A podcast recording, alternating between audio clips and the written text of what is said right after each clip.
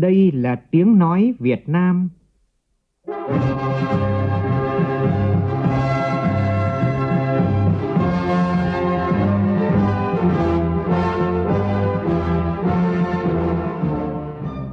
là tiếng nói Việt Nam, phát thanh từ Hà Nội, thủ đô nước Cộng hòa xã hội chủ nghĩa Việt Nam.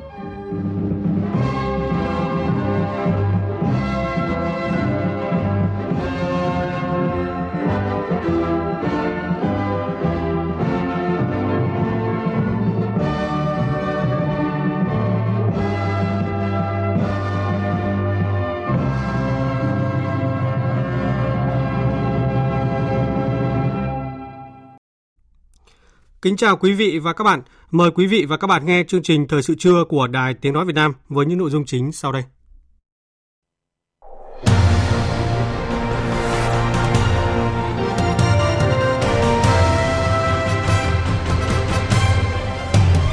Phó Thủ tướng Chính phủ Trần Lưu Quang thăm chính thức Tây Ban Nha từ ngày hôm nay đến ngày 3 tháng 3. Hàng trăm doanh nghiệp tại tỉnh Lâm Đồng gặp khó khăn vì thiếu lao động Bộ Y tế cảnh báo nguy cơ cúm gia cầm có thể xâm nhập vào nước ta và lây nhiễm sang người là rất lớn.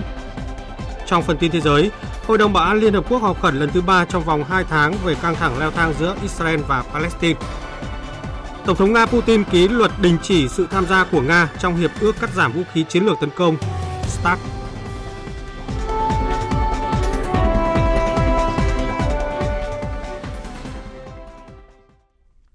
Bây giờ là tin chi tiết.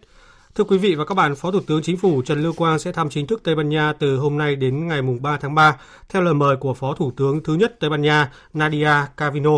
Theo đại sứ Việt Nam tại Tây Ban Nha Hoàng Xuân Hải, đây là chuyến thăm chính thức Tây Ban Nha cấp cao nhất của lãnh đạo chính phủ Việt Nam kể từ năm 2017. Chuyến thăm có ý nghĩa quan trọng góp phần tiếp tục triển khai đường lối đối ngoại độc lập tự chủ vì hòa bình, hữu nghị, hợp tác và phát triển, đa phương hóa, đa dạng hóa quan hệ đối ngoại, là bạn, là đối tác tin cậy và là thành viên tích cực có trách nhiệm trong cộng đồng quốc tế, chủ động tích cực hội nhập quốc tế, tạo xung lực mới cho sự phát triển quan hệ song phương Việt Nam Tây Ban Nha. Trong chuyến thăm, hai bên sẽ đánh giá lại quan hệ hợp tác giữa hai nước trong thời gian qua, thống nhất các biện pháp cụ thể để tháo gỡ những điểm nghẽn cũng như thỏa thuận các cơ chế hợp tác mới trong các lĩnh vực ưu tiên như là hạ tầng cơ sở, năng lượng xanh, ứng phó với biến đổi khí hậu, quản lý nguồn nước nhằm đưa quan hệ đối tác chiến lược giữa hai nước phát triển mạnh mẽ và thực chất hơn nữa trong thời gian tới. Đại sứ Hoàng Xuân Hải đánh giá, trong 46 năm qua, quan hệ hữu nghị và hợp tác giữa hai nước đã có nhiều bước phát triển không ngừng. Về chính trị, Tây Ban Nha là nước EU đầu tiên thiết lập quan hệ đối tác chiến lược với Việt Nam. Hai nước đã trao đổi nhiều đoàn cấp cao, các đoàn, các bộ ngành địa phương và ký nhiều hiệp định hợp tác trên nhiều lĩnh vực. Về kinh tế, kim ngạch thương mại song phương tăng trưởng mạnh trong những năm gần đây, từ 1 tỷ 200 triệu đô la Mỹ vào những năm 2010 lên trên 3 tỷ đô la Mỹ một năm trong hơn 10 năm gần đây, đưa Việt Nam vươn lên trở thành nước có trao đổi thương mại lớn nhất với Tây Ban Nha trong ASEAN. Sẽ có nhiều cơ hội hợp tác với Na Uy trong lĩnh vực thủy sản, thông tin được đưa ra nhân chuyến thăm Việt Nam của Quốc vụ Khanh Bộ Ngoại giao Na Uy, ông Erling Rimmerstad. Phóng viên Hương Giang thông tin. Quốc vụ Khanh Bộ Ngoại giao Na Uy, ông Erling Rimmerstad đánh giá cao mối quan hệ song phương giữa hai nước trong nhiều lĩnh vực, đặc biệt là sự phối hợp hiệu quả trong lĩnh vực thủy sản. Tôi rất tự hào nói rằng Na Uy đã có mối quan hệ tốt đẹp với Việt Nam trong lĩnh vực nông nghiệp và phát triển nông thôn trong suốt hơn 40 năm qua. Hợp tác trong lĩnh vực nông nghiệp và thủy sản không chỉ góp phần vào sự tăng trưởng kinh tế của hai nước mà còn làm sâu sắc hơn mối quan hệ giữa Việt Nam và Na Uy.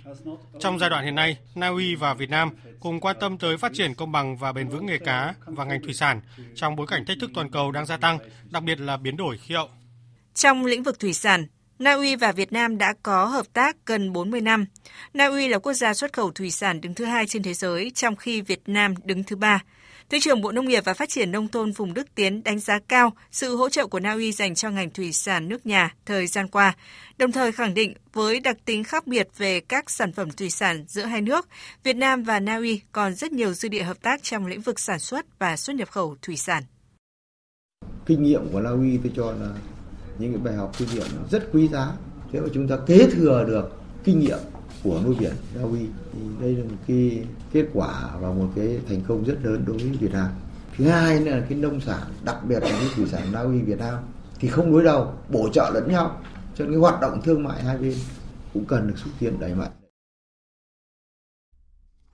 Bộ Nông nghiệp và Phát triển Nông thôn Việt Nam cho biết Kim ngạch xuất khẩu nông lâm thủy sản tháng 2 đạt hơn 3 tỷ 400 triệu đô la Mỹ, tăng 5,7% so với tháng 2. Tính chung 2 tháng đầu năm, tổng kim ngạch xuất nhập khẩu hàng nông lâm thủy sản ước đạt gần 12 tỷ đô la. Đáng chú ý thì Trung Quốc đã quay trở lại là thị trường nhập khẩu lớn nhất nông lâm thủy sản Việt Nam trong 2 tháng qua, tiếp đến là Hoa Kỳ, Nhật Bản và Hàn Quốc. Trong tháng 2, nhóm nông sản chính xuất khẩu đạt gần 1 tỷ 800 triệu đô la, tăng gần 26% so với cùng kỳ năm ngoái. Những mặt hàng có giá trị xuất khẩu cao hơn so với cùng kỳ năm ngoái như là chè, nhóm rau quả, sắn và sản phẩm sắn, sữa và sản phẩm sữa và thịt.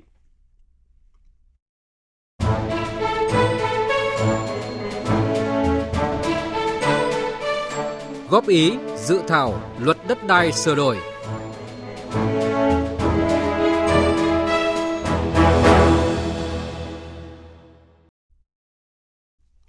Thưa quý vị và các bạn, Điều 115 dự thảo luật đất đai sửa đổi có quy định về tổ chức phát triển quỹ đất với chức năng tạo lập quỹ đất nông nghiệp thông qua việc thuê quyền sử dụng đất, nhận chuyển nhượng quyền sử dụng đất, nhận ký gửi quyền sử dụng đất nông nghiệp cho nhà đầu tư có nhu cầu thuê, thuê lại đất để sản xuất nông nghiệp. Quy định này đang thu hút sự quan tâm của nhiều chuyên gia và người dân. Ghi nhận của phóng viên Đỗ Minh.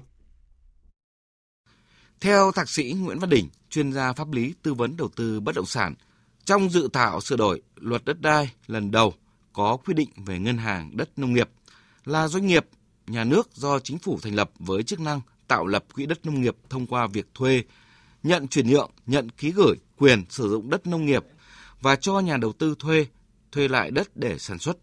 Tuy nhiên, sau quá trình chỉnh lý, sửa đổi, bản dự thảo được đưa ra lấy ý kiến nhân dân thì quy định về ngân hàng đất nông nghiệp đã không còn tồn tại, thay vào đó chức năng tạo lập quỹ đất nông nghiệp được trao cho tổ chức phát triển quỹ đất. Đây là đơn vị sự nghiệp công hoặc doanh nghiệp cung ứng sản phẩm, dịch vụ công ích do nhà nước nắm giữ 100% vốn điều lệ.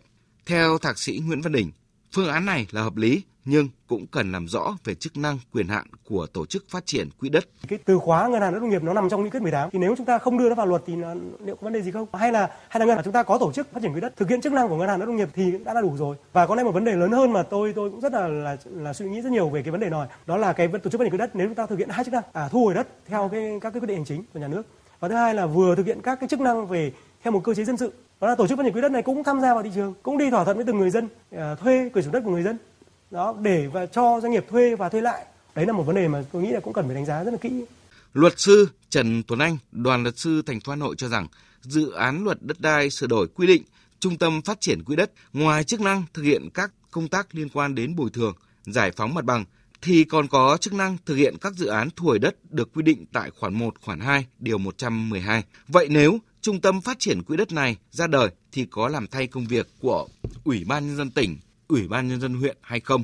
Ngoài ra, quy định chức năng, nhiệm vụ quyền hạn của Trung tâm Phát triển Quỹ đất rất lớn, dễ dẫn đến lạm quyền, lợi ích nhóm. Đây là những vấn đề cần được làm rõ trong dự thảo luật. Cái nguồn quỹ để phát triển cái quỹ đất này này, lại nguồn quỹ là ngoài ngân sách nhà nước ra thì còn có các nguồn quỹ huy động khác. Tôi đặt giả thiết ví dụ như có một doanh nghiệp người ta sẵn sàng người ta tài trợ cho một cái lượng tiền nhất định để anh đi thu gom sau đấy anh phục vụ lợi ích của doanh nghiệp đấy. Thì rõ ràng là cái này cần phải có cơ chế kiểm soát. Để có được cơ chế kiểm soát này, đề xuất là gì? Chưa nên luật hóa vội, bởi vì ta còn chưa biết cái mô hình hoạt động của cái tổ chức phát triển quỹ đất này trên thực tế nó như thế nào. Thế thì nên ta thí điểm. Như bây giờ đánh giá là ở tỉnh nào đấy đang có nhu cầu lớn nhất, chúng ta tập trung 5 tỉnh thực hiện thí điểm. Sau đấy thí điểm, ví dụ 5 năm mà chúng ta thấy hiệu quả. Người dân có thu nhập, doanh nghiệp có lợi nhuận và nhà nước quản lý được quỹ đất, thì lúc đấy chúng ta mới nên luật hóa nó thành quy phạm pháp luật và lúc đấy chúng ta triển khai đại trà quy mô cả nước. Để tổ chức phát triển quỹ đất phát huy được vai trò hoạt động hiệu quả trong thực tế, đại biểu Hoàng Văn Cường, đoàn đại biểu Quốc hội thành phố Hà Nội đề xuất thì rõ ràng cái tổ chức về phát triển quỹ đất này ấy, nó trở thành một cái người đại diện cho ba bên. Đại diện trước hết là cho cái người có đất. Đấy, để làm sao mà đất tôi không sử dụng, bây giờ tôi sẽ được đưa vào sử dụng một cách phù hợp, một cách có hiệu quả. Đại diện thứ hai là đại diện cho những người không có đất lại mong muốn là có đất đấy vậy thì làm sao khi mà tôi không có đất, bây giờ tôi muốn sử dụng đất này, tôi phải bỏ ra bao nhiêu tiền? Đảm bảo rằng là gì? Tôi sử dụng đất đấy nó mang lại hiệu quả cao hơn. Đại diện thứ ba là đại diện nhà nước để đảm bảo rằng cái quản lý này nó không có tình trạng như là gì? Là tích tụ để mà đầu cơ hay tích tụ để mà sử dụng đất sai. Mục đích như vậy như vậy thì phải xác định được cái vị thế, cái vai trò, tư cách, cái hoạt động của cái tổ chức này. Mời quý vị và các bạn nghe tiếp chương trình Thời sự trưa với các tin đáng chú ý. Năm 2022, tỉnh Khánh Hòa chỉ giải ngân hơn 83% vốn đầu tư công so với kế hoạch vốn được Thủ tướng Chính phủ giao. Địa phương này quyết tâm hoàn thành mục tiêu giải ngân vốn đầu tư công trong năm nay, tạo nguồn lực để thúc đẩy phát triển kinh tế xã hội của địa phương. Phóng viên Thái Bình, thường trú tại miền Trung, thông tin. Năm 2022, Ủy ban Nhân dân tỉnh Khánh Hòa được phân bổ hơn 3.500 tỷ đồng vốn đầu tư công. Kết thúc năm giải ngân vốn, địa phương này chỉ giải ngân đạt hơn 83% so với kế hoạch của Trung ương giao và hơn 91% so với kế hoạch của tỉnh. Tỷ lệ giải ngân vốn năm 2022 cũng thấp hơn 5,5% so với năm 2021. Nguyên nhân chủ yếu do nguồn tiền thu sử dụng đất ở một số địa phương không đạt, ảnh hưởng đến việc phân bổ vốn, việc cấp phát vốn từ trung ương bị chậm.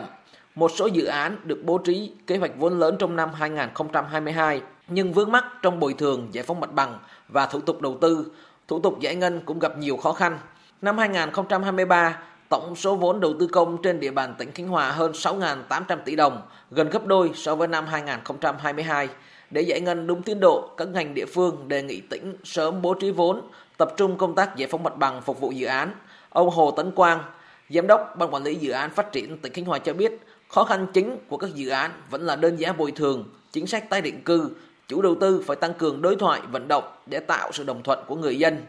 Giải phóng mặt bằng cho các khu vực để thi công. Giờ là đến cái bước cuối cùng là ra quyết định chi trả thôi. Ý kiến của người dân là nhiều về cái chuyện là giá thấp và giá thấp thì tỉnh cũng đã ờ, rất là cầu thị và thuê tư vấn thẩm định giá độc lập vào để kiểm tra lại giá tỉnh lập như thế đúng không tư vấn độc lập vào, người ta xác định là giá tỉnh như thế phù hợp rồi cũng không có thay đổi được về giá nhưng tất cả những cái phương án của bồi thường thì nó kèm theo hỗ trợ hoặc là tái định cư tiếp thu cầu thị hết Năm nay, tỉnh Khánh Hòa tiếp tục tháo gỡ các vướng mắc về thủ tục để tổ chức đấu giá quyền sử dụng đất, bổ sung nguồn vốn cho đầu tư công. Các địa phương cần đẩy nhanh tiến độ trình hồ sơ phê duyệt các dự án, kế hoạch lựa chọn nhà thầu, đẩy nhanh việc thanh quyết toán, không để dồn vào cuối năm ảnh hưởng đến tiến độ giải ngân chung. Ông Lê Hữu Hoàng, Phó Chủ tịch Thường trực Ủy ban nhân dân tỉnh Khánh Hòa cho rằng Vấn đề giá đất cụ thể từng dự án sẽ được Hội đồng thẩm định của tỉnh kịp thời ban hành làm cơ sở để thu hồi đất thực hiện các dự án. Sẽ rút kinh nghiệm các năm qua. Như vậy thì khi hồ sơ phương án của các huyện thị, thành phố trình lên qua sở tài nguyên sẽ được hội đồng thẩm định ngay. Không để tôn động các dự án đầu tư công. Thành viên hội đồng thẩm định giá, sở tài nguyên môi trường, sở tài chính, ủy ban nhân các huyện thị thành phố đồng hành phối hợp rất đồng bộ. Bởi vì nếu chậm từ khâu của huyện thị thì sẽ ảnh hưởng ngay tiến độ. Hàng trăm doanh nghiệp tại tỉnh Lâm Đồng đang gặp khó khăn vì thiếu người lao động, nhất là lao động có tay nghề trong lĩnh vực nông nghiệp. Phản ánh của Quang Sáng, phóng viên Đài Tiếng Nói Việt Nam tại Tây Nguyên. 3 tháng qua, mặc dù chị Nguyễn Thị Bích Thủy, Phó Giám đốc Công ty trách nhiệm hữu hạn BioFresh ở thành phố Đà Lạt đăng nhiều thông báo tuyển dụng lao động, thường xuyên liên hệ Trung tâm Dịch vụ Việc làm tỉnh Lâm Đồng để tìm kiếm lao động phù hợp nhưng vẫn không có kết quả. Doanh nghiệp rất cần những kỹ sư thành thạo về những cái công nghệ mới về nông nghiệp. Chúng tôi rất là mong được tuyển dụng với những cái chế độ ưu đãi nhưng mà vẫn không tuyển được người. Chế độ công ty đưa ra thì nó rất là phù hợp với cái thị trường chung nhưng mà tuyển dụng thì vẫn rất là khó. Theo ông Hoàng Trọng Vinh, Giám đốc Trung tâm Dịch vụ Việc làm tỉnh Lâm Đồng, hiện toàn tỉnh có 780 doanh nghiệp đang có nhu cầu tuyển dụng lao động với hơn 1.000 vị trí việc làm, nhiều nhóm ngành nghề như dịch vụ, du lịch, nông nghiệp, may mặc. Phần lớn các doanh nghiệp này đưa ra mức lương ổn định và chế độ đãi ngộ cao nhưng vẫn khó tìm được lao động. Nhất là những lao động có trình độ chuyên môn cao như kỹ sư nông nghiệp, quản lý kinh doanh dịch vụ, vận hành thiết bị máy móc. Thị trường lao động ở tỉnh Lâm Đồng thiếu tất cả từ lao động qua đào tạo ở mức đơn giản cho đến lao động trình độ cao. Thì rất mong là các cơ quan quản lý nhà nước phải có một cái lộ trình như thế nào đó. Ví dụ như là thu hút nhà đầu tư về thì nhà đầu tư này cần bao nhiêu lao động có trình độ kỹ thuật, bao nhiêu lao động phổ thông thì phải công khai thật sớm, thật nhanh để cho dân biết định hướng đào tạo ra thì gắn với việc làm dân trong vùng dự án cũng được hưởng lợi thì đó là tạo một cái sự đồng hành chung nhất cho cái quản lý về thị trường lao động hiện nay Thưa quý vị và các bạn, sau dịch bệnh COVID-19, chính phủ đã có nhiều chính sách hỗ trợ doanh nghiệp tiếp cận vốn vay để khôi phục sản xuất kinh doanh. Tuy nhiên đến nay nhiều doanh nghiệp ở thành phố Hồ Chí Minh vẫn khó tiếp cận vốn vay ngân hàng và nếu vay được thì lãi suất rất cao. Phóng viên Lệ Hàng thường trú tại thành phố Hồ Chí Minh phản ánh. Năm 2022, thành phố Hồ Chí Minh thực hiện chương trình kết nối ngân hàng doanh nghiệp, các ngân hàng thương mại cho 32.500 khách hàng vay và đã giải ngân 568.340 tỷ đồng với lãi suất từ 6 đến 10% một năm. Nguồn vốn này đã góp phần tháo gỡ khó khăn, đáp ứng nhu cầu vốn với lãi suất hợp lý cho doanh nghiệp. Năm nay, đến thời điểm này, các ngân hàng thương mại đăng ký tham gia chương trình kết nối ngân hàng doanh nghiệp của thành phố với hơn 300.000 tỷ đồng cho vay theo mức lãi suất từ 7 đến 11% một năm. Nhưng theo một số doanh nghiệp, thực tế hiện nay, việc tiếp cận nguồn vay này vẫn còn nhiều khó khăn và mức lãi suất rất cao. Đại diện Hội Cơ khí điện thành phố Hồ Chí Minh cho biết, các doanh nghiệp trong hội đang vay với lãi suất cao hơn 4,8% so với mức lãi suất huy động của ngân hàng.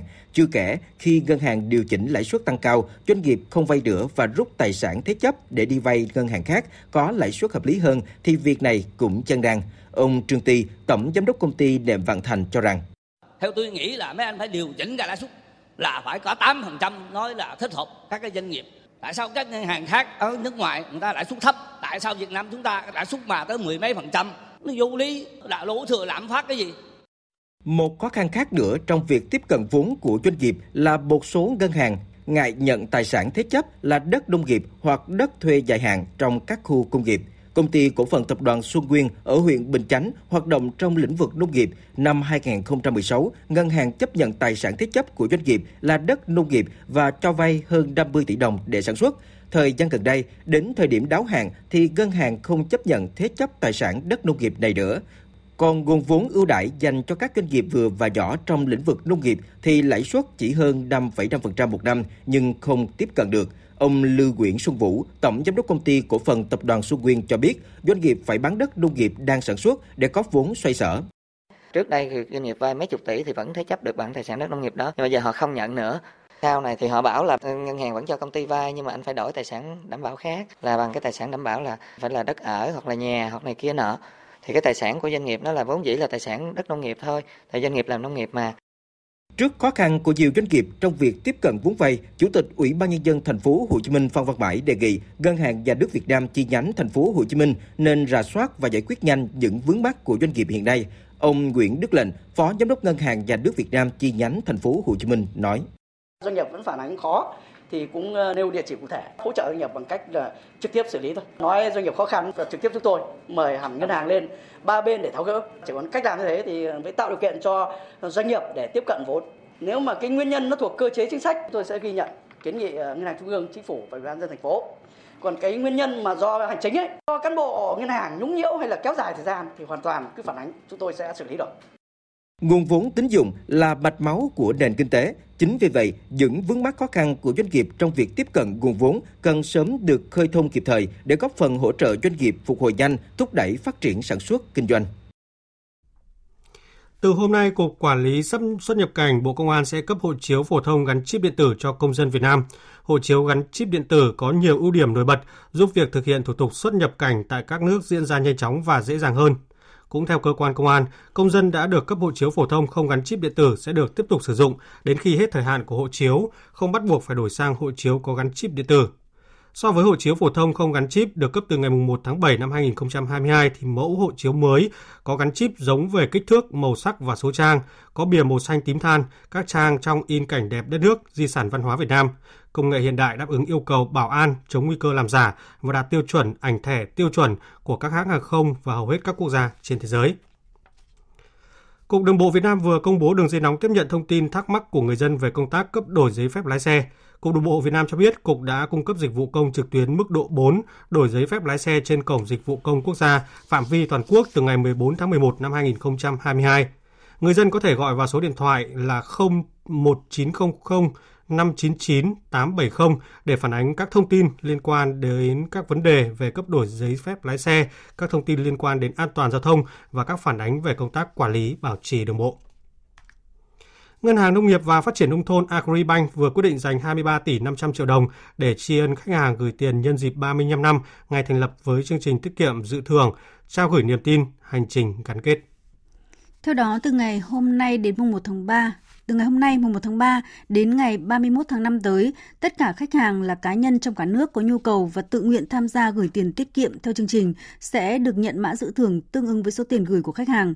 Agribank sẽ trao một giải đặc biệt là một sổ tiết kiệm trị giá 1 tỷ đồng, 15 giải nhất mỗi giải trị giá 100 triệu đồng cùng nhiều giải thưởng hấp dẫn khác.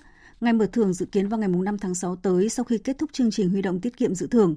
Agribank sẽ công bố kết quả trúng thưởng công khai tại tất cả các điểm giao dịch trên toàn quốc, trên website www.agribank.com.vn và trên các phương tiện thông tin đại chúng và thông báo đến khách hàng trúng thưởng. Bộ Giáo dục và Đào tạo vừa công bố lịch kỳ thi tốt nghiệp trung học phổ thông năm 2023. Cụ thể, kỳ thi sẽ được tổ chức trong 4 ngày, từ ngày 27 đến ngày 30 tháng 6. Trong đó, ngày 27 tháng 6 thì thí sinh làm thủ tục dự thi, ngày 28 và ngày 29 tháng 6 tổ chức coi thi. Và cũng hôm nay, Bộ Giáo dục và Đào tạo công bố đề thi tham khảo kỳ thi tốt nghiệp trung học phổ thông năm 2023. Bộ đề thi tham khảo kỳ thi tốt nghiệp trung học phổ thông năm nay gồm 9 môn thi là toán, vật lý, hóa học, sinh học, ngữ văn, địa lý, lịch sử, giáo dục công dân và ngoại ngữ. Trong đó môn ngoại ngữ có đề thi của 7 thứ tiếng là tiếng Anh, tiếng Pháp, tiếng Nhật, tiếng Trung, tiếng Đức, tiếng Hàn và tiếng Nga. Thí sinh và giáo viên quan tâm có thể tải các đề thi tham khảo tại cổng thông tin điện tử của Bộ Giáo dục và Đào tạo, trang Facebook và các trang thi và các trang tuyển sinh khác của Bộ. Phóng viên Phương Thoa đưa tin triển khai phong trào Tôi yêu Tổ quốc tôi hướng tới Ngày sách Việt Nam ngày 21 tháng 4. Sáng nay tại trường phổ thông liên cấp Phenica Hà Nội, Trung, tơ, Trung ương Hội Liên hiệp Thanh niên Việt Nam phối hợp với các đơn vị tổ chức lễ phát động chương trình Mỗi thanh niên một cuốn sách làm bạn năm 2023. Chương trình Mỗi thanh niên một cuốn sách làm bạn nhằm nâng cao nhận thức của thanh niên về giá trị của việc đọc sách, đồng thời xây dựng và phát triển thói quen kỹ năng đọc sách trong hội viên thanh niên. Qua đó góp phần nâng cao dân trí, phát triển tư duy, khả năng sáng tạo, bồi dưỡng nhân cách, tâm hồn, hình thành lối sống lành mạnh trong hội viên thanh niên, tạo sức lan tỏa của văn hóa đọc và phát huy tinh thần sung kích của thanh niên trong phát triển văn hóa đọc trong cộng đồng, thúc đẩy hình thành xã hội học tập, xây dựng môi trường giao lưu chia sẻ và tăng cường khả năng tiếp cận, sử dụng thông tin, tri thức của hội viên thanh niên. Tại lễ phát động chương trình Mỗi thanh niên một cuốn sách làm bạn, diễn ra tọa đàm giao lưu thúc đẩy văn hóa đọc trong giới trẻ với chủ đề Hành trang tri thức, nơi các diễn giả truyền đam mê, cảm hứng, tạo ý thức về đọc sách cho thanh niên, cách để xây dựng thói quen đọc sách. Dịp này, ban tổ chức đã trao giải cuộc thi trực tuyến cuốn sách Thay đổi cuộc đời năm 2022. Thực hiện chủ đề Tuổi trẻ Quảng Ninh tiên phong chuyển đổi số, Đoàn Thanh niên Cộng sản Hồ Chí Minh tỉnh Quảng Ninh tổ chức khởi động tháng thanh niên 2023 với nhiều hoạt động triển khai chuyển đổi số đồng bộ trên tất cả các mặt công tác của đoàn. Phóng viên Trường Giang thường trú tại khu vực Đông Bắc đưa tin. Các cấp đoàn thanh niên trong tỉnh sẽ đẩy mạnh triển khai cuộc vận động mỗi thanh niên một ý tưởng, sáng kiến, phong trào ba trách nhiệm trong cán bộ, công chức và viên chức trẻ, duy trì và thành lập các đội thanh niên tình nguyện hỗ trợ người dân tại các trung tâm phục vụ hành chính công.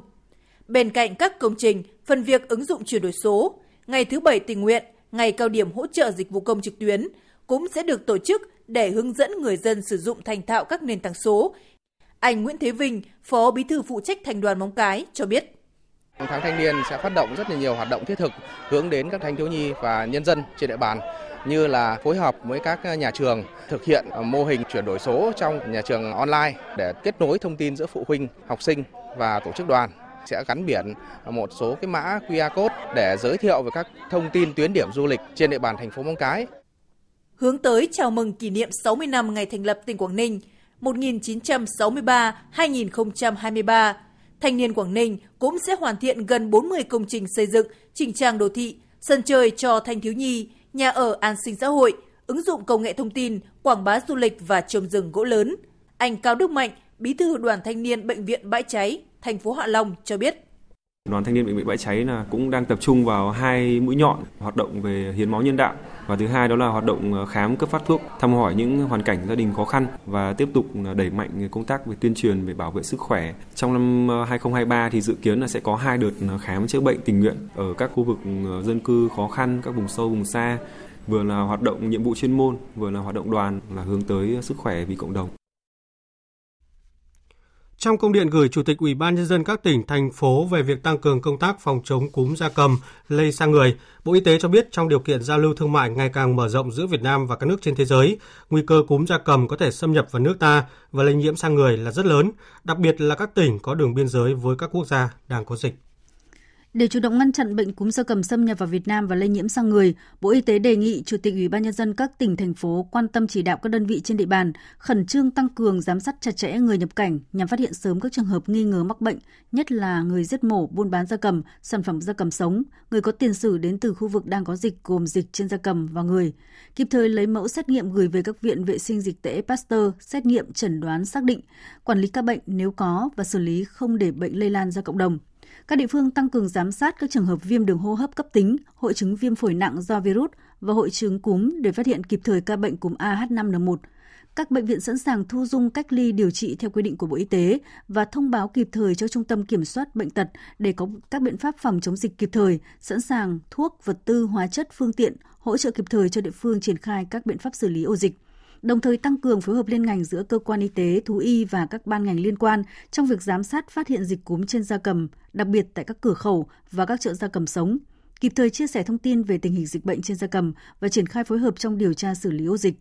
Cùng với đó, tăng cường truyền thông về các biện pháp phòng lây nhiễm cúm gia cầm sang người, đặc biệt chú ý những khu vực có nguy cơ cao và những người chăn nuôi, buôn bán và giết mổ gia cầm về nguy cơ mắc bệnh, các biện pháp phòng tránh, khuyến cáo mạnh mẽ người dân không sử dụng thực phẩm không rõ nguồn gốc, thực hiện an toàn thực phẩm trong giết mổ, chế biến gia cầm và các sản phẩm gia cầm, không ăn tiết canh và không sử dụng gia cầm ốm chết không rõ nguyên nhân.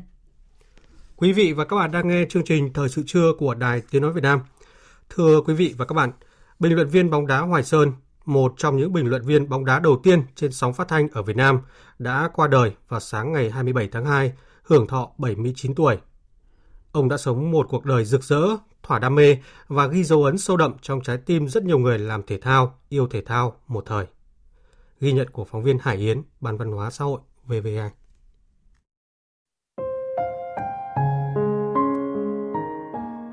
Bình luận viên Lê Hoài Sơn sinh năm 1945 tại Hà Nội trong gia đình trí thức. Ông lần lượt công tác tại Ban tuyên truyền, Văn phòng Tổng cục Thể dục Thể thao, trưởng Ban biên tập tạp chí Thể thao cho đến tháng 10 năm 2006 khi ông nghỉ hưu. Dẫu vậy, Lê Hoài Sơn nổi tiếng với vai trò là bình luận viên bóng đá trên sóng Đài Tiếng Nói Việt Nam từ năm 1967. Ông được coi là một trong những cây đa, cây đề đặt nền móng cho nghiệp bình luận viên bóng đá ở mảnh đất hình chữ S và gắn bó với nhiều thế hệ người yêu bóng đá Việt Nam từ trước những năm 1975 cho tới những thập niên 90 của thế kỷ trước.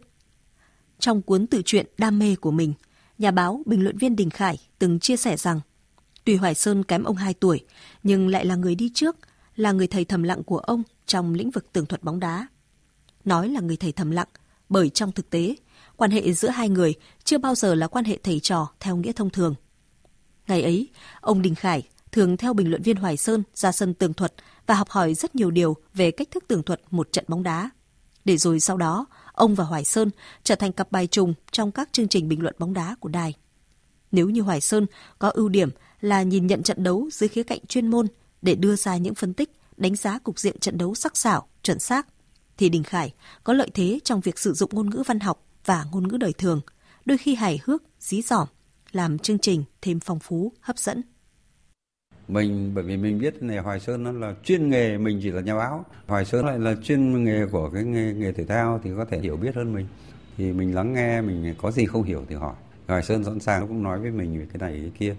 Khi mình bình luận nghe bạn nói thì mình có thể sửa được mình có thể góp ý được.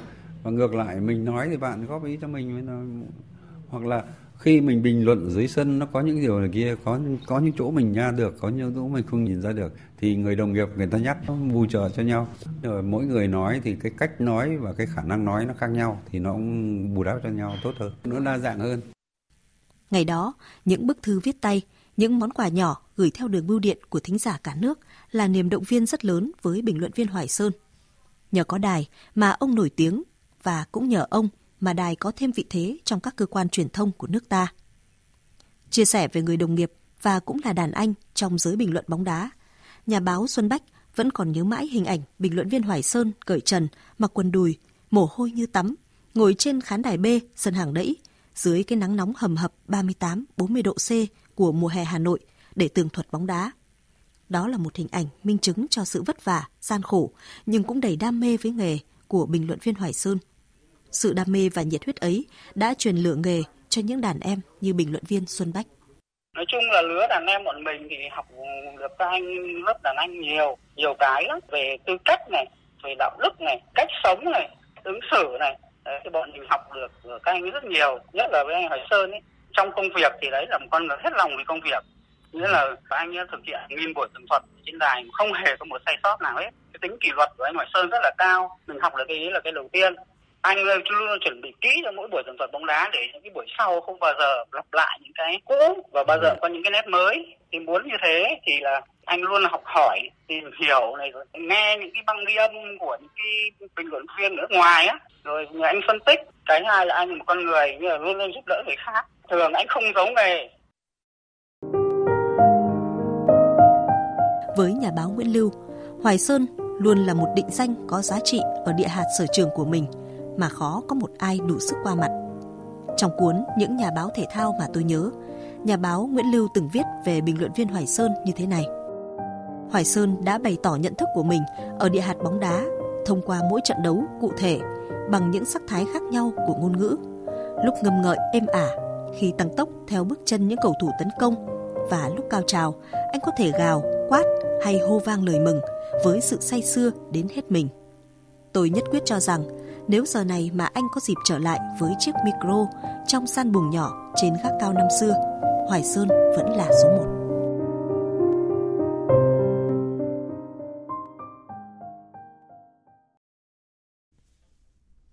Mời quý vị và các bạn nghe tiếp chương trình Thời sự trưa của Đài Tiếng Nói Việt Nam với phần tin thế giới. Tổng thống Nga Putin đã ký luật đình chỉ sự tham gia của Nga vào Hiệp ước cắt giảm vũ khí chiến lược tấn công START, văn bản được công bố trên cổng thông tin pháp lý. Anh Tú, phóng viên Đài Tiếng Nói Việt Nam thường trú tại Liên bang Nga, đưa tin. Theo luật, Hiệp ước START bị đình chỉ và quyết định nối lại sự tham gia của Nga có thể được người đứng đầu nhà nước đưa ra. Luật có hiệu lực vào ngày công bố chính thức. Tuần trước, trong thông điệp gửi tới Quốc hội Liên bang, Tổng thống Putin đã tuyên bố đình chỉ sự tham gia của Nga vào Hiệp ước START. Sau đó, luật đã được Duma Quốc gia và Hội đồng Liên bang Nga thông qua. Hiệp ước cắt giảm vũ khí tấn công chiến lược được ký kết giữa Nga và Mỹ vào ngày 8 tháng 4 năm 2010 tại Praha. Nó được gọi là START, START 3 hoặc Hiệp ước Praha. Tài liệu được thiết kế trong 10 năm, đến tháng 2 năm 2021 với khả năng gia hạn trong thời gian không quá 5 năm và bao gồm điều khoản rút khỏi. Mỗi bên, theo các điều khoản của tài liệu, phải giảm kho vũ khí hạt nhân của họ để trong 7 năm và sau đó tổng số vũ khí sẽ không vượt quá 700 tên lửa đạn đạo xuyên lục địa, tên lửa đạn đạo trên tàu ngầm và máy bay ném bom hạng nặng cũng như 1.550 đầu đạn và 800 bệ phóng đã triển khai và chưa triển khai. Ngày 3 tháng 2 năm 2021, Nga và Mỹ đã trao đổi công hàm về việc hoàn tất các thủ tục nội bộ cần thiết để thống nhất kéo dài thời hạn hiệu lực của hiệp ước thêm 5 năm đến năm 2026. Ngày 8 tháng 8 năm 2022, Nga đã thông báo cho Mỹ về việc tạm thời rút các cơ sở của mình khỏi cuộc kiểm tra của START. Như Bộ Ngoại giao Nga giải thích, đây là một quyết định bắt buộc được đưa ra trong bối cảnh các biện pháp trừng phạt chống Nga do phương Tây áp đặt sau khi nước này bắt đầu chiến dịch quân sự đặc biệt. Cũng theo tuyên bố mới đây của Bộ Ngoại giao Nga, quyết định đình chỉ sự tham gia của Nga trong START có thể được đảo ngược, nhưng Washington cần thể hiện thiện trí vì mục đích giảm leo thang chung và tạo điều kiện để khôi phục hoạt động đầy đủ của hiệp ước và theo đó đảm bảo toàn diện khả năng tồn tại của nó. Nga kêu gọi phía Mỹ làm chính điều này. Thủ tướng Ba Lan Morawiecki cho biết Ba Lan có thể cắt giảm nhập khẩu dầu thô của Nga về mức 0% vào tháng tới. Ông Morawiecki cho biết chính phủ Ba Lan đã ưu tiên chấm dứt nhập khẩu nhiên liệu carbon của Nga kể từ khi cuộc xung đột nổ ra. Nước này cũng đã giảm nhập khẩu dầu của Nga kể từ năm 2016 và đầu năm 2023 này đã cắt giảm xuống 10%. Dự kiến việc nhập khẩu dầu thô của Nga có thể giảm xuống hoặc không nhập khẩu vào tháng tới. Thủ tướng Morawiecki cho rằng việc giảm nhập khẩu dầu của Nga có thể thực hiện được nhờ áp dụng các biện pháp trừng phạt của Liên minh châu Âu, đồng thời cho biết Ba Lan là quốc gia đầu tiên đề nghị lệnh cấm vận hoàn toàn đối với nhiên liệu carbon của Nga. Tập đoàn dầu khí PKN Olen cuối tuần qua đã thông báo Nga đã đình chỉ việc vận chuyển dầu tới Ba Lan thông qua đường ống Druzhba. Công ty này cũng cho biết kể từ đầu tháng 2 khi hợp đồng với công ty năng lượng Nga Rosneft hết hạn, lượng dầu nhập khẩu của Nga chỉ đáp ứng được 10% nhu cầu thực tế của nước này, trong khi 90% dầu của tập đoàn Orlen hiện nay đến từ các nguồn khác ngoài Nga. Nước này cũng đã chuẩn bị kỹ lưỡng về việc tự chủ năng lượng và đã khánh thành một trạm khí đốt có công suất ờ, hàng tỷ mét khối trên biển Baltic. Lần thứ ba chỉ trong vòng 2 tháng, Hội đồng Bảo an Liên Hợp Quốc họp khẩn về tình hình căng thẳng leo thang ở bờ Tây. Bạo lực tiếp diễn bất chấp việc lãnh đạo Israel và Palestine ngày 26 tháng 2 đã gặp nhau tại Jordani và thống nhất một số giải pháp ban đầu nhằm làm dịu tình hình. Biên tập viên Thu Hoài tổng hợp thông tin. Cuộc họp diễn ra theo hình thức họp kín và được triệu tập theo đề nghị của các tiểu vương quốc Ả Rập Thống Nhất sau khi hàng trăm người định cư Israel tấn công, đốt phá nhà cửa và ô tô của người Palestine sinh sống ở bờ Tây hôm 26 tháng 2. Phát biểu với báo chí sau cuộc họp, Đại sứ Palestine tại Liên Hợp Quốc Riyad Mansour kêu gọi Hội đồng Bảo an Liên Hợp Quốc hành động để bảo vệ dân thường Palestine. It is high time for the Security Council đã đến lúc Hội đồng Bảo an phải gánh vác trách nhiệm của mình, đặc biệt liên quan đến việc bảo vệ dân thường. Tại những thị trấn và làng mạc gần với khu định cư của Israel, mọi người đang phải sống trong nỗi kinh hoàng. Trách nhiệm của cộng đồng quốc tế, của thế giới văn minh cũng như tất cả các quốc gia quan tâm đến pháp quyền và tuân thủ pháp luật quốc tế là phải hành động ngay lập tức và làm mọi thứ có thể để bảo vệ dân thường Palestine. Tình hình an ninh ngày một xấu đi ở bờ Tây, bất chấp việc lãnh đạo Israel và Palestine cuối tuần trước đã ký một loạt thỏa thuận tại Jordani, đặc biệt trong đó có thỏa thuận thành lập Ủy ban An ninh chung để nghiên cứu đổi mới cơ chế hợp tác an ninh. Dù không đi đến được một nghị quyết mang tính ràng buộc, nhưng 15 nước thành viên Hội đồng Bảo an Liên Hợp Quốc khẳng định hành động chiếm đóng của Israel đang gây hại cho sự sống còn của giải pháp hai nhà nước. Hội đồng Bảo an Liên Hợp Quốc đã họp khẩn về hoạt động hỗ trợ động đất cho Syria, vướng mắc do tình hình thực địa cộng với các lệnh trừng phạt của Mỹ và phương Tây đối với quốc gia Trung Đông này khiến việc hỗ trợ nhân đạo càng thêm khó khăn. Và đây cũng chính là nguồn cơn làm dấy lên những tranh cãi giữa Nga và Mỹ ngay tại cuộc họp. Biên tập viên Hồng Nhung tổng hợp thông tin. Mở đầu phiên họp, Đại sứ Nga tại Liên Hợp Quốc Dmitry Bolyansky đã nêu bật những tác động của lệnh trừng phạt của Mỹ, mà cụ thể là đạo luật Syria, đạo luật trừng phạt nhằm vào chính phủ Syria từ tháng 6 năm 2020, đang gây khó khăn cho hoạt động cứu trợ nhân đạo cho Syria. Tác động của lệnh trừng phạt ảnh hưởng ngay cả những hàng hóa không thuộc diện bị áp trừng phạt như thực phẩm và phân bón. Khoảng 260.000 tấn phân bón của Nga vốn được dùng để hỗ trợ cho nhiều quốc gia có nhu cầu hiện vẫn đang bị mắc kẹt ở các cảng biển của châu Âu. Đại sứ Nga tại Liên Hợp Quốc Dmitry Bolyansky kêu gọi Mỹ dỡ bỏ các lệnh trừng phạt để hoạt động hỗ trợ nhân đạo được thuận tiện hơn. Syria đang phải đối mặt với khủng hoảng của nạn đói. Chúng tôi mong rằng nếu thực sự cam kết với các giá trị nhân đạo, nhà chức trách Mỹ hãy triển khai các bước đi cần thiết cho phép Liên Hợp Quốc tiến hành các hoạt động hỗ trợ nhân đạo. Thời gian qua, thật đáng buồn là điều này đã không diễn ra. Một lần nữa, chúng tôi kêu gọi Tổng thư ký Liên Hợp Quốc giải quyết những hệ quả tiêu cực của lệnh trừng phạt, đặc biệt đảm bảo việc vận chuyển phân bón của chúng tôi sớm đến được với Syria. Đáp lại lời kêu gọi của Nga, Phó Đại sứ Mỹ tại Liên Hợp Quốc Robert Wood đã phủ nhận lệnh trừng phạt của Mỹ là nguyên nhân dẫn đến việc chậm trễ của Nga trong việc hỗ trợ phân bón cho Syria. Liên quan đến việc hỗ trợ phân bón, Mỹ không phải là nguồn cơn cho sự trì hoãn năng lực chuyển giao phân bón của Nga cho Syria như những gì Nga khẳng định. Nếu Nga muốn hỗ trợ phân bón, Nga hãy cứ làm đi. Nga có thể làm việc trực tiếp với Liên Hợp Quốc để phân phát hàng nông nghiệp đến Syria thông qua các đối tác địa phương. Bộ trưởng Đô thị hóa Thổ Nhĩ Kỳ ông Marat Kurum cho biết sẽ có khoảng 1,5 triệu tòa nhà sẽ được thay thế trong những năm tới nhằm tránh rủi ro trước các trận động đất. Động thái này nằm trong dự án chuyển đổi đô thị do chính phủ Thổ Nhĩ Kỳ khởi xướng ở khu vực Marmara, nơi thường xuyên bị động đất. Theo đó, chính phủ cũng sẽ cắt giảm mật độ xây dựng và củng cố các khu công nghiệp để chống lại động đất.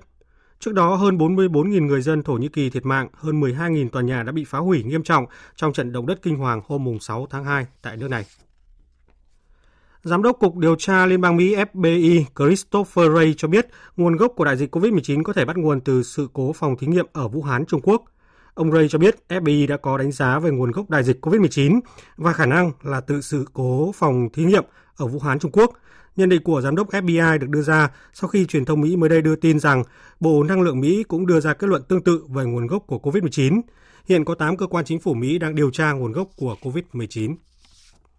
Thưa quý vị và các bạn, sự lây lan của bệnh cúm tiếp tục có chiều hướng gia tăng ở nhiều địa phương trên cả nước Trung Quốc, trong đó cúm A H1N1 chiếm ưu thế. Bích Thuận, phóng viên Đài Tiếng Nói Việt Nam thường trú tại Bắc Kinh, đưa tin. Thống kê của Trung tâm Cúm Quốc gia Trung Quốc cho thấy, tỷ lệ dương tính với virus cúm tiếp tục gia tăng ở cả các tỉnh thành phía Nam và phía Bắc nước này trong tuần thứ 7 của năm, tức từ ngày 13 đến 19 tháng 2. Trong đó, chủng phổ biến nhất là virus cúm A H1N1 chiếm 71% tổng số mẫu virus cúm. Thông tin này cũng đã được bà Quách Yến Hồng, quan chức Ủy ban Y tế Quốc gia Trung Quốc xác nhận. Gần đây quả thực là đã xuất hiện các cụm dịch bệnh truyền nhiễm theo mùa như cúm, virus noro ở nhiều tỉnh, khiến mọi người hết sức quan tâm. Dữ liệu giám sát gần đây nhất của Bắc Kinh đã cho thấy sự gia tăng rõ rệt về cường độ hoạt động của dịch cúm theo mùa, với số ca mắc bệnh giống cúm tăng 78% trong tuần trước so với cùng kỳ năm 2019. Số liệu thống kê do Trung tâm Kiểm soát và Phòng ngừa Dịch bệnh thành phố, tức CDC Bắc Kinh công bố hôm 27 tháng 2 cho thấy, trong số các loại virus cúm phổ biến, cúm A chiếm ưu thế áp đảo lên tới 99%, trong đó cúm A H1N1 chiếm 64%, cúm A H3N2 chiếm 35%.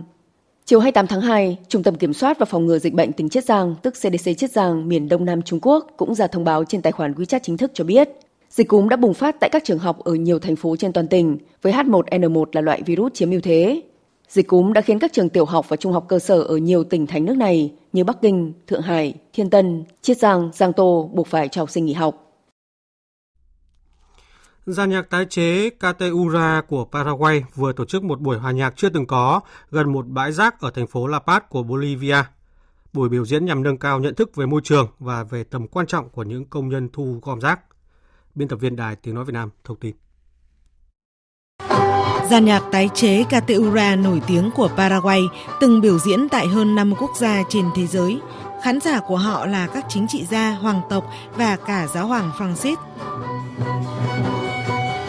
Không giống những giàn nhạc thông thường, giàn nhạc Cateura quy tụ những thanh thiếu niên sinh sống ở khu ổ chuột Cateura nằm dọc theo bãi rác thải khổng lồ ở ngoại ô thủ đô Osanson, Paraguay. Một dự án thiện nguyện vì cộng đồng đã đưa những đứa trẻ ở khu nghèo khó này đến với âm nhạc. Điểm đặc biệt khác là giàn nhạc Cateura sử dụng nhạc cụ được tái chế từ rác thải qua bàn tay tài năng của nghệ nhân Nicolas Gome, khay lò nướng trở thành đàn violon, vỏ thùng dầu ăn trở thành đàn cello.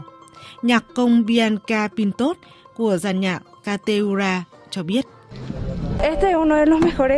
Đây là một trong những cây đàn cello tốt nhất làm bằng chất liệu này.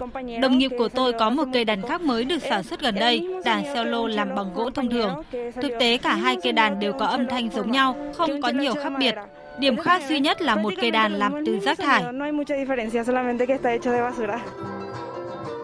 Trong lần biểu diễn tại thành phố La Paz của Bolivia, dàn nhạc tái chế Cateura đã biểu diễn nhiều thể loại âm nhạc từ những bản nhạc thính phòng, những bài hát dân ca Paraguay cho đến những giai điệu đương đại. Chị Siveria Vega, nhân viên thu gom rác tại thành phố La Paz, cho biết. Rất đẹp, tôi rất ngạc nhiên với những dụng cụ tái chế này, còn tốt hơn cả nhạc cụ thông thường. Buổi hòa nhạc diễn ra vào thời điểm chính quyền thành phố La Paz đang tìm cách giảm thiểu tác động môi trường của các bãi trôn lấp gây ô nhiễm nguồn nước tự nhiên. Ước tính mỗi ngày, thành phố La Paz thải ra gần 670 tấn rác. Kỹ sư môi trường Pavio Chavez, người khởi xướng dạy nhạc cho trẻ em Cateura, hy vọng buổi biểu diễn sẽ thay đổi nhận thức của người dân về rác thải. Tôi tin rằng giàn nhạc Caterura là sự kết hợp của tái chế rác thải, văn hóa, tình người và tài năng của những thanh thiếu niên khiêm tốn. Tôi cũng nhìn thấy điều này ở những người trẻ tuổi nơi đây. Các em có thể tạo ra một dàn nhạc hoặc một dàn diễn viên. Các em sẽ truyền tải cho mọi người một thông điệp sâu sắc, giống như thông điệp mà Caterura đang làm. Quý vị và các bạn đang nghe chương trình Thời sự trưa của Đài Tiếng Nói Việt Nam. Và tiếp theo chương trình như thường lệ là trang tin đầu tư tài chính và bản tin thể thao. Trang tin đầu tư tài chính. Thưa quý vị và các bạn, tại thị trường Thành phố Hồ Chí Minh, lúc hơn 11 giờ trưa nay, vàng miếng SJC được công ty vàng bạc đá quý Sài Gòn niêm yết ở mức mua vào 66 triệu 200 nghìn đồng, và bán ra 66 triệu 900 nghìn đồng một lượng. Tại thị trường Hà Nội, thương hiệu vàng rồng Thăng Long được công ty Bảo Tín Minh Châu niêm yết ở trạng thái tăng với mức mua vào là 53 triệu 290 nghìn đồng và bán ra 54 triệu 140 nghìn đồng một lượng. Trên thị trường tiền tệ, tỷ giá trung tâm được Ngân hàng Nhà nước công bố áp dụng cho hôm nay là 23.643 đồng một đô la Mỹ, giảm một đồng so với hôm qua.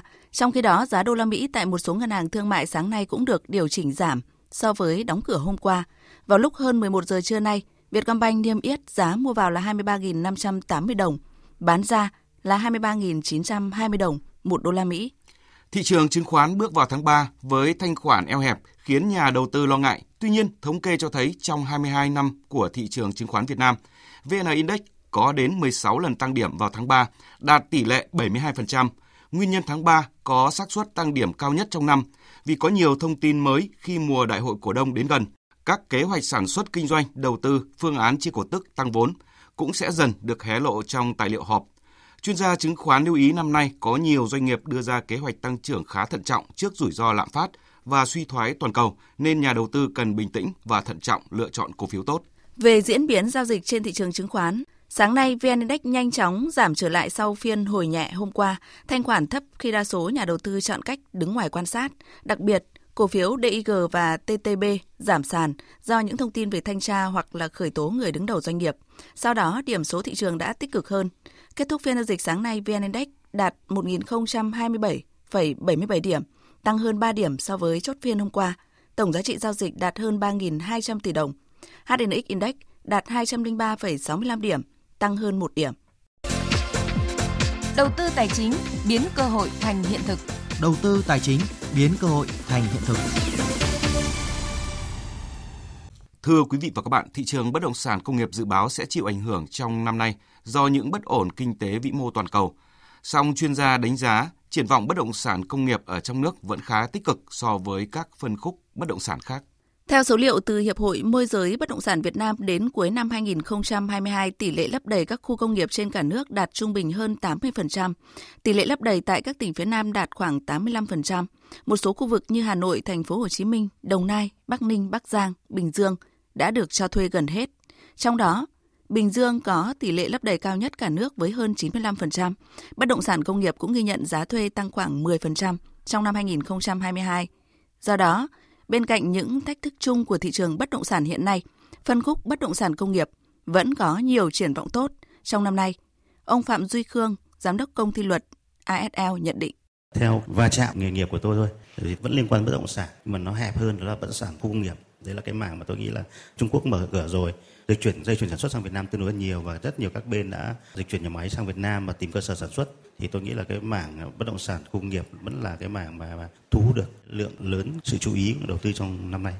Nhà máy của nhiều tập đoàn đa quốc gia như Foxconn và Lego đã dịch chuyển đến Việt Nam trong thời gian gần đây. Nhiều doanh nghiệp đầu tư trực tiếp nước ngoài FDI lớn như là Samsung hay là Intel cũng có kế hoạch mở rộng sản xuất ở Việt Nam. Điều quan trọng bây giờ là tăng cường hỗ trợ pháp lý cho việc đầu tư mới hoặc là mở rộng sản xuất của doanh nghiệp FDI tại các khu công nghiệp. Bà Hoàng Nguyệt Minh, giám đốc cấp cao bộ phận cho thuê thương mại, công ty bất động sản Savio Việt Nam lưu ý. Các doanh nghiệp cũng quan ngại trong việc là liệu có được cấp phép khi mà xây dựng nhà máy và các xưởng sản xuất tại thị trường Việt Nam hay không. Thế thì đây cũng là một trong những cái áp lực đặt lên cho các đơn vị phát triển bất động sản khu công nghiệp tại thị trường Việt Nam, cũng như là các bên đơn vị tư vấn pháp lý làm sao để có thể tạo ra được một cái môi trường rõ ràng, minh bạch nhất và được hỗ trợ tối ưu nhất dành cho các doanh nghiệp để mà thúc đẩy. Bởi vì một khi thị trường bất động sản khu công nghiệp được phát triển thì nó sẽ là một trong những cái kênh thúc đẩy rất là mạnh mẽ cho thị trường bất động sản Việt Nam trong cả các kênh khác bao gồm cả thương mại, văn phòng, khách sạn, du lịch, bán lẻ ở tại thị trường Việt Nam. Chuyên gia cũng đánh giá trong kế hoạch đầu tư công giai đoạn 2021-2025, đầu tư hạ tầng được chú trọng khi chiếm khoảng 60% ngân sách. Đây là động lực gián tiếp hỗ trợ phát triển các khu công nghiệp do tăng sức hấp dẫn nhờ cải thiện hạ tầng và hệ thống kho vận logistics thuận tiện hơn. Trong đó, những khu công nghiệp ở các tỉnh thành phố được bố trí vốn phát triển hạ tầng lớn, nhất là gần đường vành đai 3 của Hà Nội thành phố Hồ Chí Minh hay ở các tỉnh lân cận, các trung tâm này sẽ là những khu công nghiệp được hưởng lợi trực tiếp. Thưa quý vị và các bạn, chiều nay đội tuyển U20 Việt Nam sẽ có trận giao quân bảng B vòng chung kết giải bóng đá U20 châu Á 2023 gặp U20 Australia trên sân Istiklal, thành phố Fergana, Uzbekistan. Chia sẻ về quá trình chuẩn bị của đội trong cuộc họp báo trước trận đấu, huấn luyện viên Hoàng Anh Tuấn tự tin. Chúng tôi đã có 3 tuần chuẩn bị và ờ, đến giờ phút này thì tất cả các cầu thủ tốt nhất của đội tuyển quốc gia Việt Nam U20 cũng đã đến đây cùng với cả đội bóng và chúng tôi đã hoàn thành cái đợt chuẩn bị này bằng hai trận đấu giao hữu một trận với U20 Ả Rập Saudi và một trận giao hữu với lại uh, Dubai FC. Đánh giá đối thủ U20 Australia, huấn luyện viên Hoàng Anh Tuấn cho biết. Trong quá trình à, làm việc của tôi thì tôi cũng từng à, thi đấu với Úc rất là nhiều ở các cấp độ, các đội tuyển U17, U19 và cũng theo dõi đội tuyển Úc ở U23. Thì à, U20 của Úc lần này cũng vậy. Đầu tiên thì tôi cũng phải nói rằng là chúng tôi rất tôn trọng đội U20 Úc. Đó, nhưng mà Úc cũng có những cái điểm mạnh, cũng có những cái điểm yếu và chúng tôi cũng biết được trước điều đấy và ở cái cuộc họp báo này chúng tôi chỉ nói rằng là tôi hết sức tôn trọng đội U20 Úc. Dù thời tiết tại Uzbekistan đang khá lạnh, nhưng huấn luyện viên Hoàng Anh Tuấn cho rằng đó lại là điều thuận lợi với U20 Việt Nam. Chúng tôi đang rất sẵn sàng cho trận đấu khai mạc của tuyển Úc và 100% các cầu thủ cũng đã sẵn sàng cho trận đấu. Ở Việt Nam thì đang nóng, qua đây thì thời tiết thì rất là lạnh và tôi nghĩ rằng là Fergana này khí hậu cũng rất là thích hợp cho những trận đấu uh, thi đấu như thế này. Thời tiết mặc dù lạnh nhưng rất trong lành và đặc biệt không khí ở đây rất là dễ chịu. Tuần này, câu lạc bộ Hải Phòng đã trở lại tập luyện sau quãng nghỉ ngắn để chuẩn bị cho vòng 5 V-League 2023. Đáng chú ý, sau thời gian điều trị chấn thương, tiền vệ Lương Xuân Trường đã có thể góp mặt ở buổi tập đầu tiên.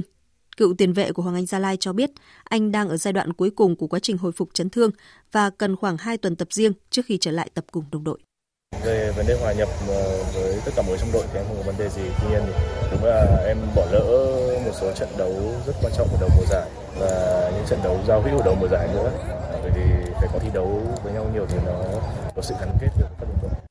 Xuân Trường gặp chấn thương trong trận đấu giao hữu tiền mùa giải.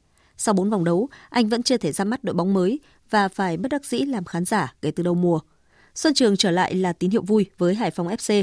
Tiền vệ này được coi là sự bổ sung hợp lý cho câu lạc bộ Hải Phòng sau sự ra đi của Châu Ngọc Quang và Moses và được kỳ vọng sẽ giúp đội bóng đất cảng có được thành tích tốt ở mùa giải năm nay. Để thay đổi không khí, tháng 3 này, Xuân Trường cùng các đồng đội sẽ tập huấn tại Móng Cái, Quảng Ninh để chuẩn bị sẵn sàng cho ngày V-League trở lại. Trong khi V-League tạm nghỉ, các trọng tài và trợ lý trọng tài của giải đấu này đang tham dự khóa đào tạo công nghệ VA để chuẩn bị cho việc áp dụng VA vào cuối năm nay. Ông Đặng Thanh Hạ, trưởng ban trọng tài Liên đoàn bóng đá Việt Nam cho biết. Cái tuần đầu tiên làm quen, nói cái từ làm quen nghĩa là à, các trọng tài bắt đầu làm quen với cái cách đánh giá một tình huống trên video, cách phân tích một tình huống trên video, cũng như cách nhận biết khi thế nào, lúc nào, thời điểm nào, tình huống xảy ra như thế nào thì kiểm tra lại video để đánh giá tình huống đó và thông tin với các à, trọng tài trên sân.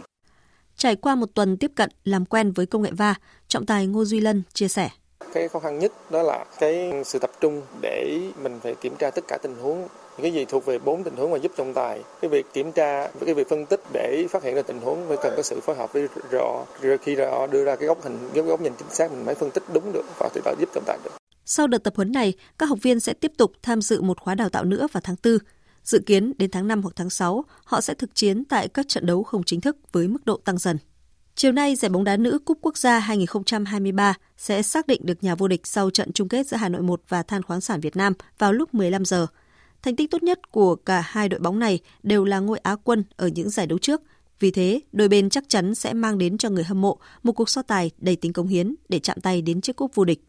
Trước đó vào chiều qua, câu lạc bộ Phong Phú Hà Nam giành tấm huy chương đồng sau khi vượt qua Thái Nguyên T&T ở loạt suất luân lưu kịch tính với tỷ số 3-2. Câu lạc bộ Man City có chuyến làm khách trước Bristol City tại vòng 5 FA Cup diễn ra dạng sáng nay. Trước đối thủ yếu hơn và đang chơi ở hạng dưới, huấn luyện viên Pep Guardiola đã tung ra sân đội hình gồm nhiều gương mặt dự bị, nhưng vẫn dễ dàng có được chiến thắng 3-0 nhờ màn tỏa sáng của Phil Foden và Kevin De Bruyne. Theo lịch, đêm nay sẽ diễn ra các trận đấu tiếp theo của vòng 5 FA Cup. Đáng chú ý là cuộc so tài của Manchester United với West Ham. Dự báo thời tiết Phía Tây Bắc Bộ có mây, chiều nắng, đêm có mưa vài nơi, gió nhẹ, trời rét, có nơi rét đậm, nhiệt độ từ 15 đến 26 độ. Phía Đông Bắc Bộ nhiều mây, có mưa nhỏ vài nơi, gió đông đến Đông Bắc cấp 2, cấp 3, trời rét, vùng núi có nơi rét đậm, nhiệt độ từ 16 đến 24 độ. Khu vực từ Thanh Hóa đến Thừa Thiên Huế, phía Bắc nhiều mây có mưa nhỏ vài nơi, phía Nam nhiều mây có mưa, mưa rào rải rác, gió Bắc đến Tây Bắc cấp 2, cấp 3, trời rét, nhiệt độ từ 16 đến 24 độ. Khu vực từ Đà Nẵng đến Bình Thuận, phía Bắc nhiều mây có mưa, mưa rào rải rác, phía Nam có mây, có mưa rào và rông vài nơi, gió Đông Bắc cấp 3, riêng vùng ven biển cấp 4, có nơi giật trên cấp 6, nhiệt độ từ 20 đến 30 độ. Tây Nguyên có mây, chiều nắng, chiều tối và đêm có mưa rào và rông vài nơi, gió đông bắc cấp 3, nhiệt độ từ 17 đến 30 độ. Nam Bộ có mây, chiều nắng, riêng miền Đông có nơi có nắng nóng, chiều tối và đêm có mưa rào và rông vài nơi, gió Đông Bắc cấp 3, nhiệt độ từ 22 đến 34 độ, miền Đông có nơi trên 35 độ. Khu vực Hà Nội nhiều mây có mưa vài nơi, chiều giảm mây hừng nắng, gió Đông đến Đông Bắc cấp 2, cấp 3, trời rét, nhiệt độ từ 17 đến 24 độ. Tiếp theo là dự báo thời tiết biển. Vịnh Bắc Bộ có mưa vài nơi, tầm nhìn xa trên 10 km, gió Đông Bắc cấp 3, cấp 4. Từ ngày mai, gió mạnh dần lên cấp 5. Vùng biển từ Quảng Trị đến Quảng Ngãi, Vùng biển từ Bình Định đến Ninh Thuận có mưa rào rải rác ở ven bờ, tầm nhìn xa trên 10 km, giảm xuống từ 4 đến 10 km trong mưa. Gió Đông Bắc cấp 6 có lúc cấp 7, giật cấp 8, cấp 9, biển động mạnh. Vùng biển từ Bình Thuận đến Cà Mau, vùng biển từ Cà Mau đến Kiên Giang có mưa rào và rông vài nơi, tầm nhìn xa trên 10 km, gió Đông Bắc cấp 6, có lúc cấp 7, giật cấp 8, cấp 9, biển động mạnh. Khu vực Bắc và giữa Biển Đông có mưa vài nơi, tầm nhìn xa trên 10 km, gió Đông Bắc cấp 5, có lúc cấp 6, giật cấp 7, biển động. Riêng vùng biển phía Tây, khu vực giữa Biển Đông cấp 6, giật cấp 7, cấp 8, biển động. Khu vực quần đảo Hoàng Sa thuộc thành phố Đà Nẵng, Trường Sa tỉnh Khánh Hòa có mưa rào rải rác và có nơi có rông. Trong mưa rông có khả năng xảy ra lốc xoáy. Tầm nhìn xa trên 10 km, giảm xuống từ 4 đến 10 km trong mưa.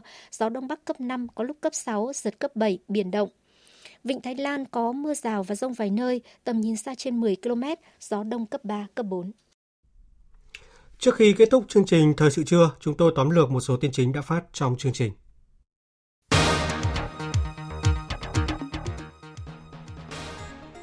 Nhận lời mời của Phó Thủ tướng thứ nhất Tây Ban Nha Nadia Cavino, Phó Thủ tướng Chính phủ Trần Lưu Quang sẽ thăm chính thức Tây Ban Nha từ ngày hôm nay đến ngày 3 tháng 3. Trong chuyến thăm, hai bên sẽ đánh giá lại quan hệ hợp tác giữa hai nước trong thời gian qua, thống nhất các biện pháp cụ thể để tháo gỡ những điểm nghẽn cũng như thỏa thuận các cơ chế hợp tác mới trong các lĩnh vực ưu tiên như hạ tầng cơ sở, năng lượng xanh, ứng phó biến đổi khí hậu, quản lý nguồn nước.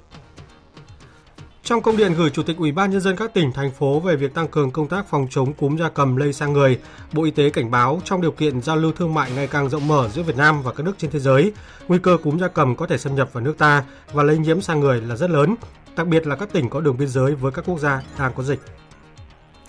Lần thứ ba chỉ trong vòng 2 tháng, Hội đồng Bảo an Liên Hợp Quốc họp khẩn về tình hình căng thẳng leo thang ở bờ Tây. Bạo lực tiếp diễn bất chấp như việc lãnh đạo Israel và Palestine ngày 26 tháng 2 đã gặp nhau tại Jordani và thống nhất một số giải pháp ban đầu nhằm làm dịu tình hình.